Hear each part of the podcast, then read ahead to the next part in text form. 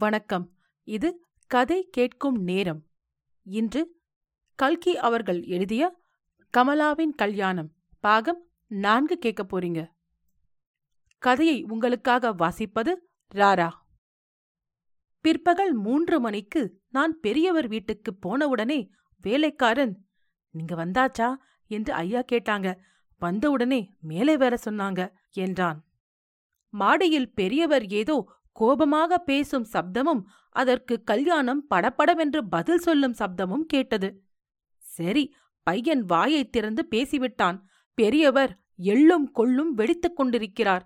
இந்த சங்கடத்தில் நாம் அகப்பட்டு விழிக்கப் போகிறோமே என்று எண்ணிக்கொண்டே மேலே போனேன்.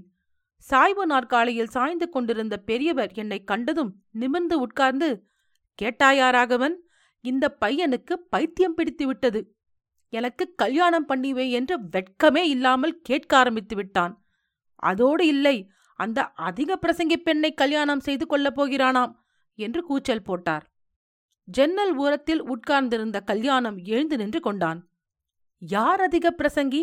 அந்த பெண் அப்படியென்ன அதிக பிரசங்கித்தனம் பண்ணிவிட்டது? அதிக பிரசங்கித்தனம் நாம் தான் செய்தோம். நமக்கு சம்பந்தமில்லாத காரியத்திலே போய் தலையிட்டு ஒரு கல்யாணத்தை நிறுத்திவிட்டு வந்தது அதிக பிரசங்கித்தனம் இல்லையாக்கும். கேட்டாயா ராகவன்?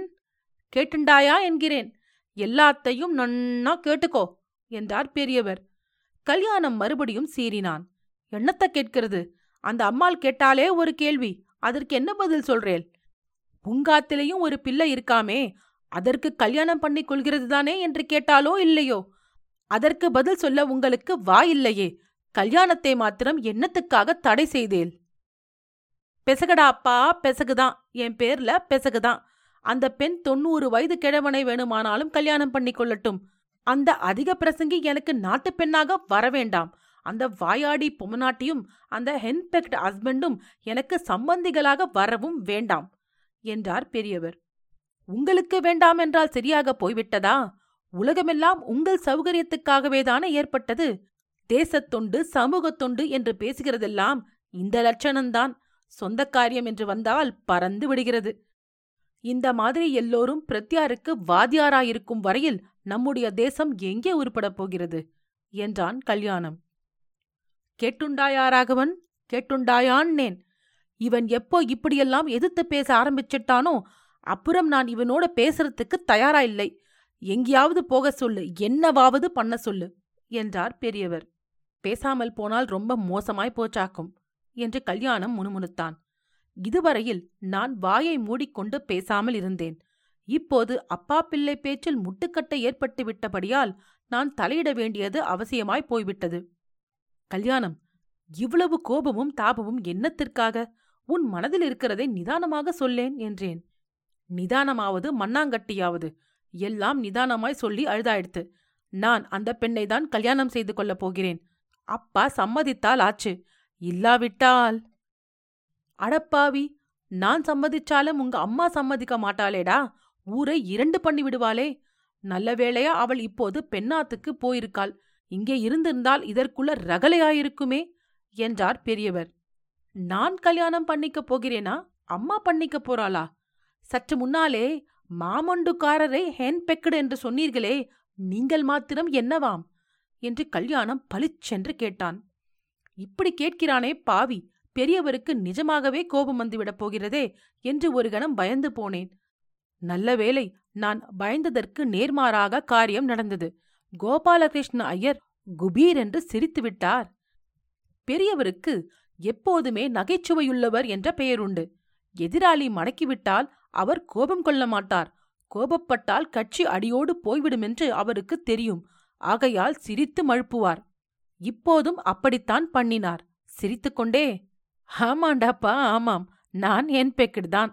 என்னை பார்த்தாவது நீ எச்சரிக்கையா இரு அசட்டு பெசட்டு காரியம் பண்ணிவிட்டு அப்புறம் அகப்பட்டுண்டு முழிக்காதே என்றார். அந்த நிலைமையை சமாளிப்பதற்கு ஒத்தாசையாக பேச்சை திருப்ப எண்ணி நானும் பையனுக்கு வயதாகிவிட்டதோ இல்லையோ? நீங்க பாட்டுக்கு வந்த பெண்ணையெல்லாம் வேண்டாம் என்று சொல்லிக் கொண்டிருந்தால் என்ன பண்ணுகிறது? இப்படித்தான் ஏதாவது விபரீதமாய் வந்து சேரும் என்றேன். என் மேல என்ன தப்பு ராகவன்? அவன் அம்மாதான் அப்படி பண்ணிக்கிட்டு இருக்கா. இப்போது கூட கையில மூன்று ஜாதகம் இருக்கு. ஒரு ஜில்லா ஜட்ஜின் பெண் ஒரு ஐசிஎஸ்ஸின் பெண் ஒரு முன்னூறு காணி பண்ணையாரின் பெண். அடுத்த வாரத்துக்குள்ள ஏதாவது ஒரு பெண்ணை நிச்சயம் பண்ணி கல்யாணம் செய்து வைக்கிறேன். இவனை மட்டும் அம்மா பேச்சை கேட்காமல் சம்மதிக்க சொல்லு என்றார். அதெல்லாம் முடியவே முடியாது. நான் இந்த பெண்ணை தான் கல்யாணம் பண்ணிக்கப் போகிறேன் என்றான் பிள்ளையாண்டான். இதற்குள் வாசலில் வண்டி சத்தம் கேட்கவே யார் என்று ஜன்னல் வழியாக எட்டிப் பார்த்தேன். கணபதிராம சாஸ்திரிகள் வண்டியில் இருந்து இறங்கிக் கொண்டிருந்தார். இதென்ன கூத்து? சாஸ்திரிகள் வருகிறாரே நம்மை விடமாட்டார் போலிருக்கிறதே என்றேன். வரட்டும் வரட்டும். என்ன வந்தாலும் அனுபவிக்க வேண்டியதுதான் எந்த வேளையில் அந்த கல்யாணத்தை நிறுத்துகிறதற்காக கிளம்பினோமோ தெரியவில்லை என்றார் பெரியவர். கமலாவின் கல்யாணம் பாகம் நான்கு கேட்டதற்கு நன்றி. கதை பிடித்திருந்தால் ரேட்டிங் மற்றும் ரெவ்யூ கொடுக்க மறவாதீர்கள். உங்கள் ரெவ்யூ நல்ல கதைகள் உங்களுக்காக தேர்ந்தெடுத்து வாசிப்பதற்கும் எழுதுவதற்கும் எனக்கு ஊக்கமளிக்கும். உங்கள் நண்பர்களுக்கும் கதை கேட்கும் நேரத்தை பகிருங்கள். கதை கேட்கும் நேரத்துடைய யூடியூப் மற்றும் ஃபேஸ்புக்கில் உங்கள் கமெண்ட்ஸை நீங்கள் கொடுக்கலாம். நீங்கள் எழுத்தாளரா? உங்கள் சிறுகதைகள் கதை கேட்கும் நேரத்தில் இடம்பெற கதை கேட்கும் நேரம் அட் ஜிமெயில் டாட் காம் என்ற மின்னஞ்சலுக்கு தொடர்பு கொள்ளுங்கள். தேர்ந்தெடுக்கப்பட்ட கதைகள் இங்கு இடம்பெறும்.